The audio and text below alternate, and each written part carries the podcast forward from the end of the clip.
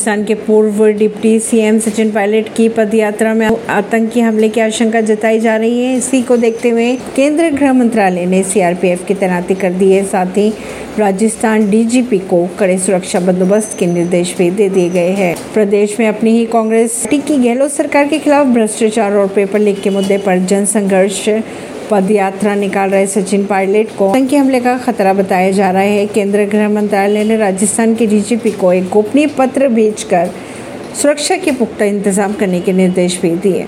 अगर खबरों की माने तो सीआरपीएफ की एक बटालियन के काफ़ी सारे जवान पायलट की सुरक्षा के लिए अजमेर भेज दिए गए हैं। ऐसी खबरों को जानने के लिए जुड़े रहिए जनता सरिश्ता पॉडकास्ट से। परवीन सिंह नई दिल्ली से।